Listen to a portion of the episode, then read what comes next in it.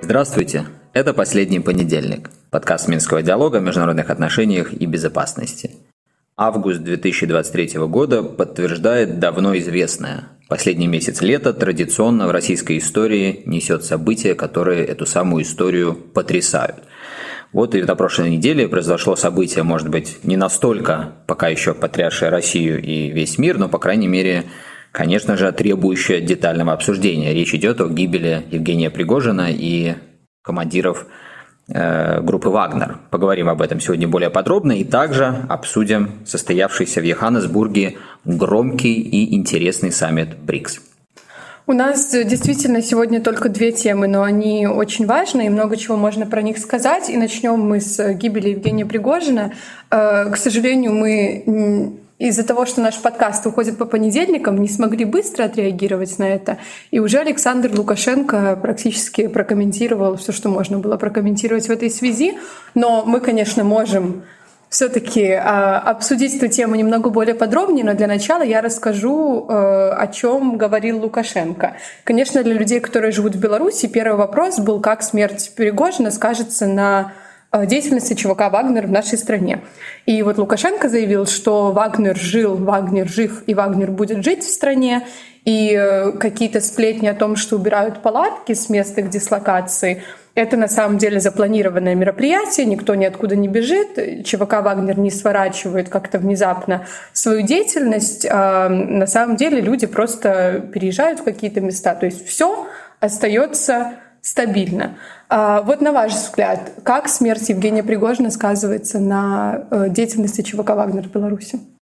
Во-первых, нужно здесь отметить, что все-таки личность самого Пригожина и Уткина, которые вроде точно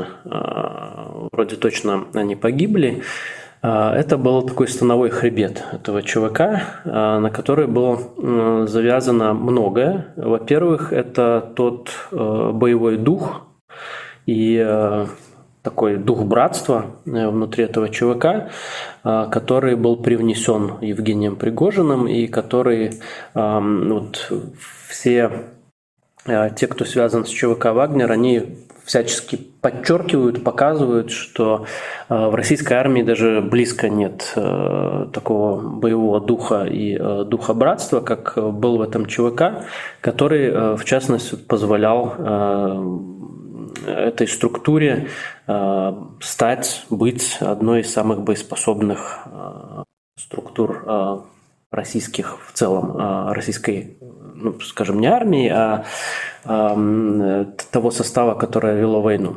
И второй момент, это все-таки Пригожин был далеко не последним человеком в российских элитах, у него были связи в правящих кругах российских, поэтому он мог добиваться и контрактов, и соответствующего отношения к ЧВК «Вагнер», и был таким проводником российских интересов, в том числе в Африке. И сейчас вот это все рухнуло. Нужно отметить, что «Вагнер», группа «Вагнера», она имеет внутри себя такую довольно демократическую структуру, она все-таки была не вертикальной. Там существует совет командиров, который серьезным образом влияет на принятие решений, но, опять же, абсолютизировать устойчивость нельзя после того, как верхушка погибла, поэтому я думаю, что ЧВК «Вагнер» ждут непростые времена, пока все не утрясется, пока не станет понятно, кто сейчас лидер, кто самый главный командир и какие отношения, сохраняется ли, мандат на продвижение, проведение российских национальных интересов в Африке, каково взаимодействие с Министерством обороны, каково взаимодействие с высшими, скажем так, должностными лицами в Российской Федерации, и насколько подтверждены те задачи, миссия, которыми обладала группа Вагнера в Беларуси. Вот пока сейчас какой-то такой момент неопределенности, но в ближайшие недели, мне кажется, как-то станет понятно, будет ли ЧВК Вагнера просто одной из таких групп, которых много на самом деле в России, либо это будет основная такая ударная единица, которую российские власти по-прежнему будут использовать в Африке, в Украине, на других направлениях. Действительно, это сейчас главный вопрос, которым задаются, особенно на Западе, что будет теперь с Вагнером. В какой-то степени, наверное, эти вопросы и преувеличены из-за того медийного влияния или медийного присутствия, которое у Вагнера и у Пригожина, в частности, были. В общем, достаточно посмотреть, что это новость номер один вообще во всем мире, и особенно на Западе, его смерть. Это как бы о многом говорит. И действительно, как Денис и прогнозирует, в ближайшие недели, наверное, что-то будет становиться понятным, но если так пытаться спекулировать, мы знаем, что любое дело, будь то это бизнес или что-то еще, часто держится на таких горячим этим делом людях. И, представляется так, что, безусловно, в случае ЧВК «Вагнер», таким, какой эта организация была до сих пор, именно из-за того, что руководство этой организации и Пригожина, и Уткина больше нет, скорее всего, таковым не будет. С другой стороны, мы же помним, что и вся эта история с восстанием в июне, она началась после того, как Министерство обороны России активно пыталась реализовывать свои же решения по поводу того, что все ЧВК должны войти в состав министерства, каким-то образом быть структурированы и подчиняться Министерству обороны. То есть в этом плане мы видим продолжение, может быть, завершение этой истории, и действительно большое количество существует ЧВК.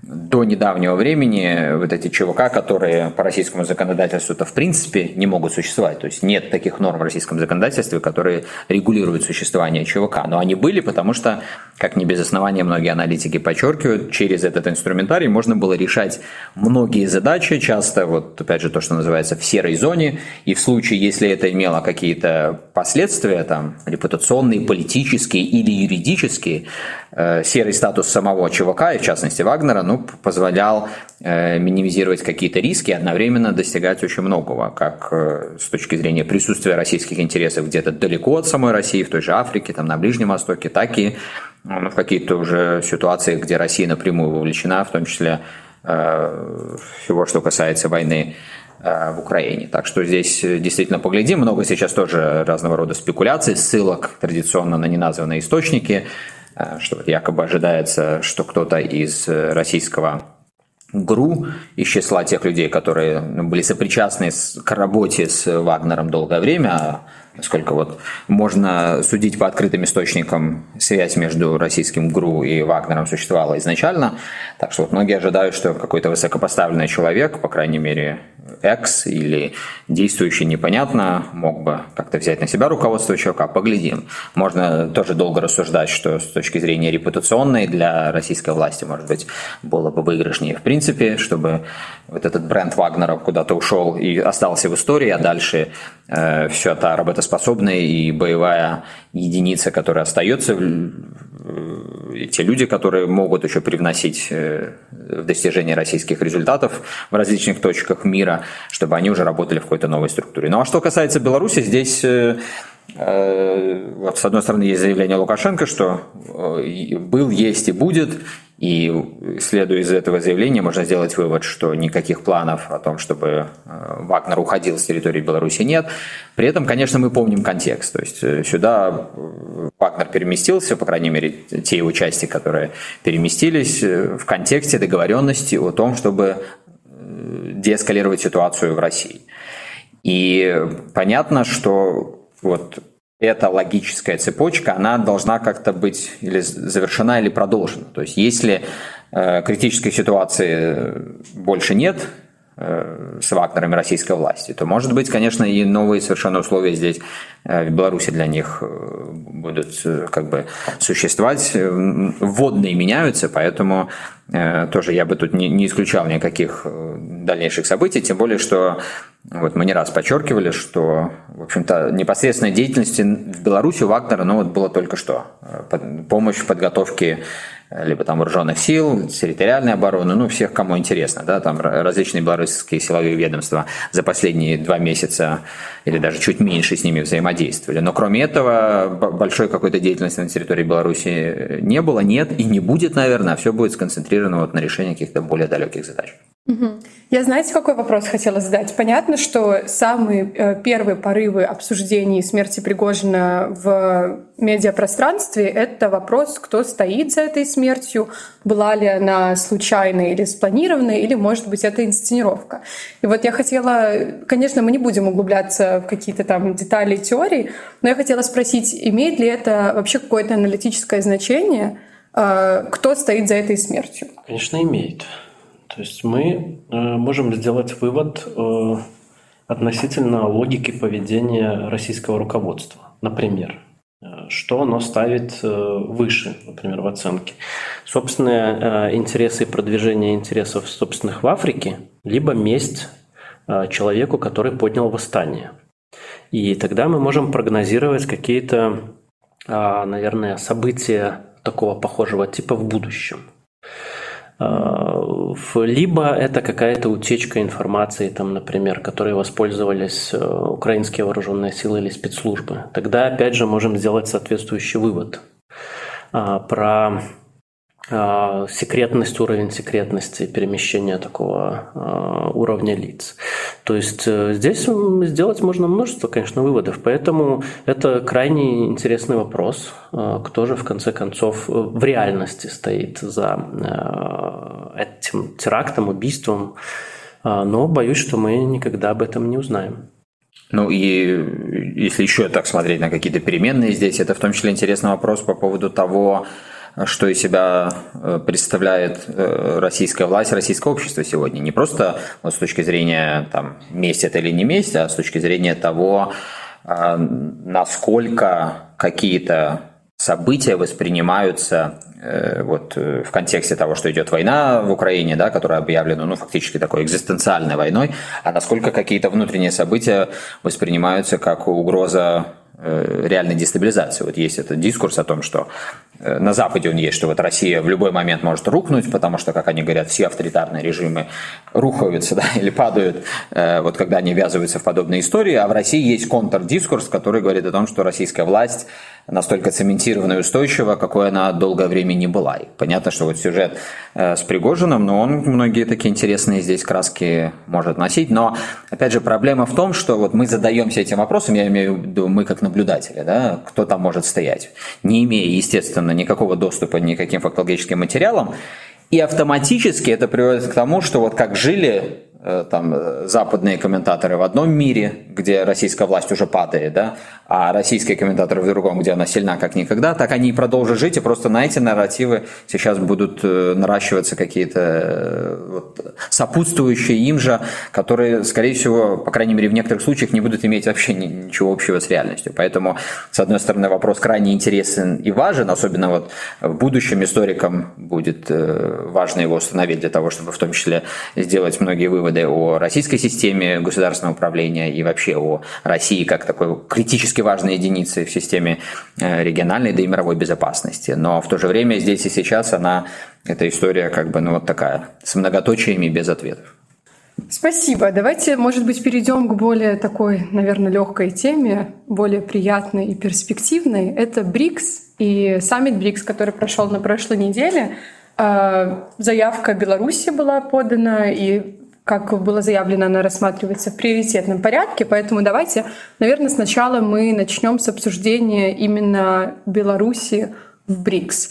Какие перспективы вступления, почему нам это важно? Важно все по той же причине, по которой Беларусь последние годы активно пытается выйти на новые площадки. И так, вернее, даже я оговорюсь, не так. Беларусь-то сколько мы ее помним, более-менее пытается выйти на какие-то новые площадки. В период между 2014 и 2020 годами активность эта распространялась в том числе на западном направлении.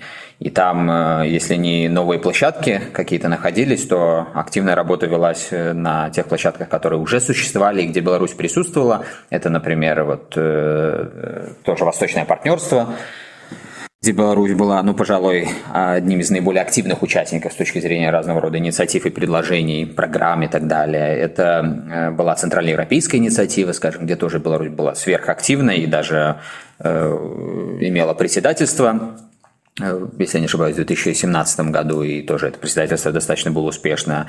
Пыталась Беларусь работать в направлении Балтийского региона и так далее и тому подобное. После 2020 года, естественно, вот эти двери закрыты, и поэтому, вот, говоря о логике, Беларусь пытается выйти на какие-то площадки, которые для нее открыты. Чем ей интересен, например, БРИКС, точно так же, как и Шанхайская организация сотрудничества. Это вот часто вот эти моменты, которые не очень, как мне кажется, хорошо понимают, скажем, на Западе те люди, которые пытаются следить за белорусской логикой. Вот они сразу видят в этом интересе дополнительное желание как бы идеологически противопоставить Минск Западу. А мне кажется, тут все достаточно более так прагматично и приземленно. Вот, повторюсь, если у вас закрыты двери на Запад, значит, нужно искать открывать двери на Востоке. Но второе важно, что вот эти организации, как ШОС, так и БРИКС, это организации не просто постсоветские.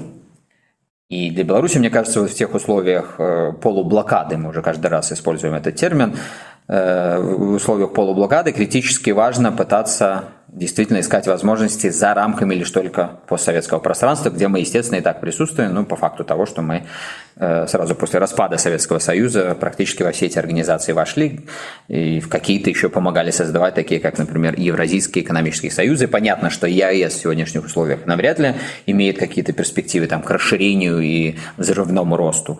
И, соответственно, вот критически важно становится находить те площадки, которые есть еще где-то там. Ну а сейчас вот БРИКС — это такая гремящая площадка, в том смысле, что много ей внимания, многие туда хотят попасть. Хотя, забегая вперед, может быть, скажу, я часто не разделяю такого глобального, что ли, пафоса и ожиданий по поводу БРИКСа, как там какого-то нового уникального центра не то силы, не то просто площадки, но это уже другая история. Я хотела уточнить и задать вопрос от одного из наших самых преданных слушателей, который тоже поступил уже неделю назад. Этот саммит БРИКС и расширение БРИКС — это значит, что Китай собирает коллективный антизапад? То есть насколько на самом деле присутствует вот этот антизападный элемент, несмотря на то, что я согласна, это условно новое там место силы, но насколько антизападная линия проходит в БРИКС?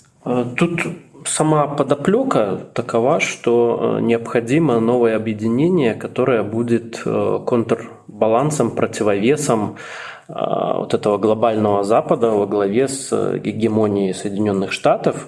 И дополнительный импульс, почему это расширение происходит, и такие очень далеко идущие планы по введению единой валюты в рамках БРИКСа и фондов, банков и так далее, из-за, в том числе, санкций, таких беспрецедентных западных по отношению к России, когда многие на себя примерили такую роль. И тут нужно подчеркнуть, что одним из критериев, по крайней мере, вступления в эту организацию является неприменение санкций, односторонних мер друг против друга. Поэтому там вот как-то троянским конем, видимо, попробовали туда Грецию провести, но это не получилось, и ее быстро вычислили, если так можно сказать. Ну и интересно еще то, что пока, конечно, планы вот эти далеко идущие, про которые я сказал, в частности, валюта единая, это еще такие планы на отдаленное будущее, судя по всему, там будет много таких подводных камней и сдерживающих факторов. Ну и Соединенные Штаты просто так от своего доминирования доллара тоже не откажутся и будут работать в этом направлении. Но тем не менее критическая масса какая-то такая создается. Вот даже если посмотреть сейчас на это объединение после вступления 6 новых государств, нужно подчеркнуть, что все 6 этих стран – это нефтедобывающие государства, и сейчас совокупно страны БРИКС контролируют 80% мировой нефтедобычи. И получается, что и Суэцкий канал, и Персидский залив – это такие внутренние воды уже этой новой структуры, там половина населения земного шара. Контраргумент всегда говорят, что вот в рамках ВВП очень мало эти страны занимают мировой доли. Ну, пока речь не... Очень мало, точно нельзя сказать. Речь пока не так впечатляет эта цифра. Да, но речь... Это вот западные так обычно видео информационные это преподносят. Ну, пока речь не идет о том, что это новая какая-то гегемония, которая будет доминировать в мировой экономике, политике и военной сфере. Но, опять же, то, что я пытаюсь сказать, это критическая масса какая-то постепенно создается, которая будет создавать конкуренцию глобальному Западу. Ну и тут, раз уже про это речь зашла, то и военная составляющая этих государств, она тоже не последняя, потому что вот свежий индекс военной силы вышел недавно, и там вот как раз первая тройка стран, это на первом месте США, на втором месте Россия с совершенно там незначительным отрывом, и дальше Китай, то есть это государства, которые и там в 15-ку входят многие государства, которые сейчас в БРИКС. Вот, то есть нельзя сказать, что эти государства тоже какие-то там отсталые в военном плане. Это действительно мощное объединение, если действительно будет реализована вот та повестка дня, которая задается сейчас, то действительно через там 10 лет, 15 это будет очень-очень серьезный конкурент Западу. Я, может быть, немножко иначе бы сформулировал и акценты расставил. Вот отталкиваясь от вопроса Алисии о том, что это, значит, ВВП не очень. Во-первых, еще раз подчеркну, что достаточно даже очень, потому что там есть и Китай, там есть Индия, которая сейчас, по-моему, 5-я уже по экономическому росту. И на Луну высадилась. На Луну высадилась, да, и перспективы вообще замечательные. И если будет происходить расширение, так что это так себе тоже такой аргумент от западных многих комментаторов. Но при этом второе, что важно, вот именно по этой причине же... И есть этот БРИКС, и он как-то хочет к чему-то развиваться, чтобы размывать вот это западное, в частности, американское доминирование во всех тех областях, про которые сказал Денис, начиная от экономики, вот ВВП, да, и заканчивая просто возможности использовать экономическую мощь политически, ну и военную силу. Но вот чтобы я здесь, может быть, немножко иначе сформулировал.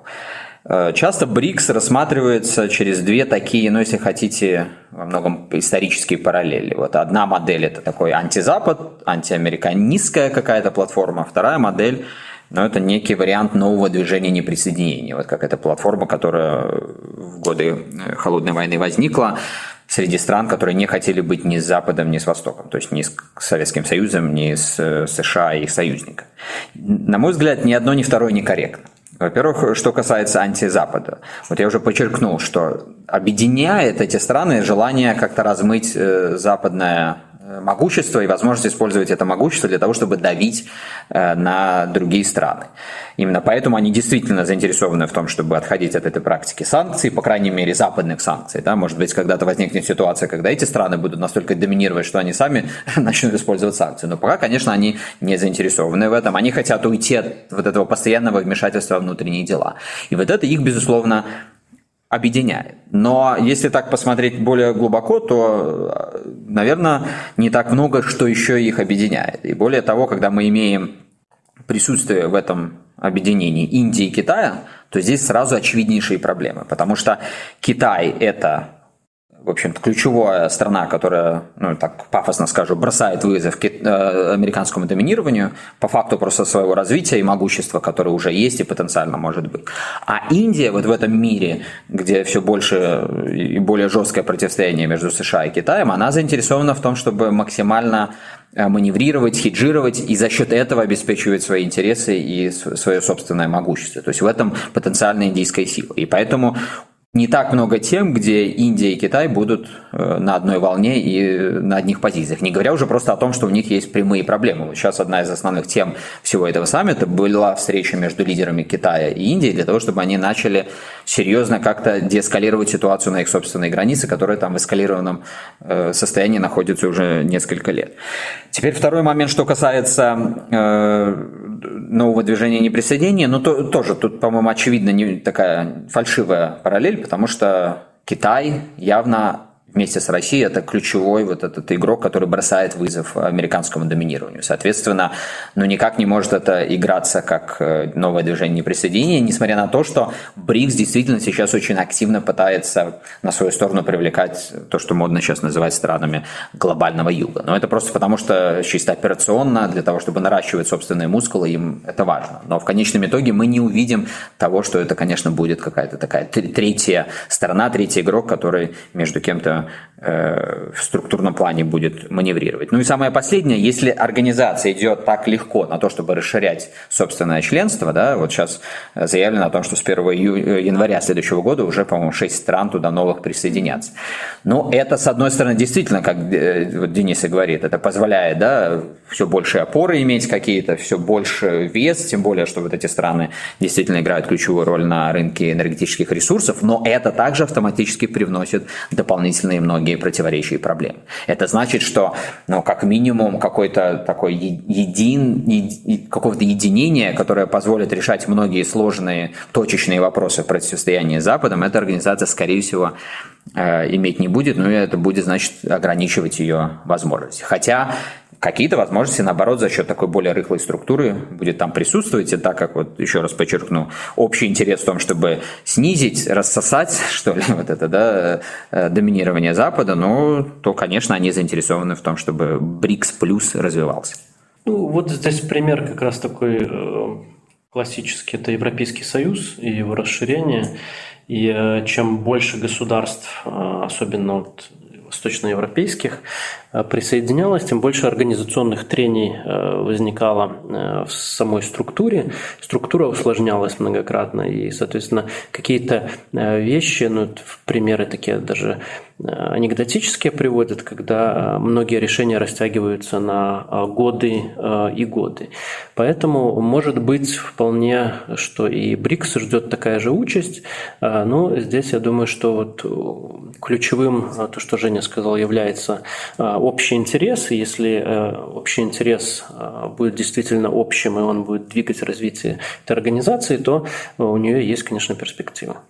И, в общем, наверное, есть перспективы у всех, кто двигает собственные интересы разумно, а не распыляется на ненужную риторику и преследование вторичных каких-то интересов. Прям психологический совет под конец подкаста. Не психологический, а такой жизненный и в том числе мудрость народная. Из мудрости теории международных отношений и истории международных отношений. Мы постараемся этой мудростью сами, во-первых, напитываться, да, через дальнейшее внимательное изучение и теории, и истории, ну и также, дорогие друзья, по возможности с вами ею делиться. Последняя неделя нас ждет лето, как бы это ни печально, надо ее прожить красиво и хорошо, хотя, опять же, немножечко всегда опасаешься, чего еще август может принести. Будем надеяться, что ничего плохого. Желаю вам хорошей недели. Уже через неделю встретимся в новом подкасте, обсудим дела осенние. Пока же услышимся.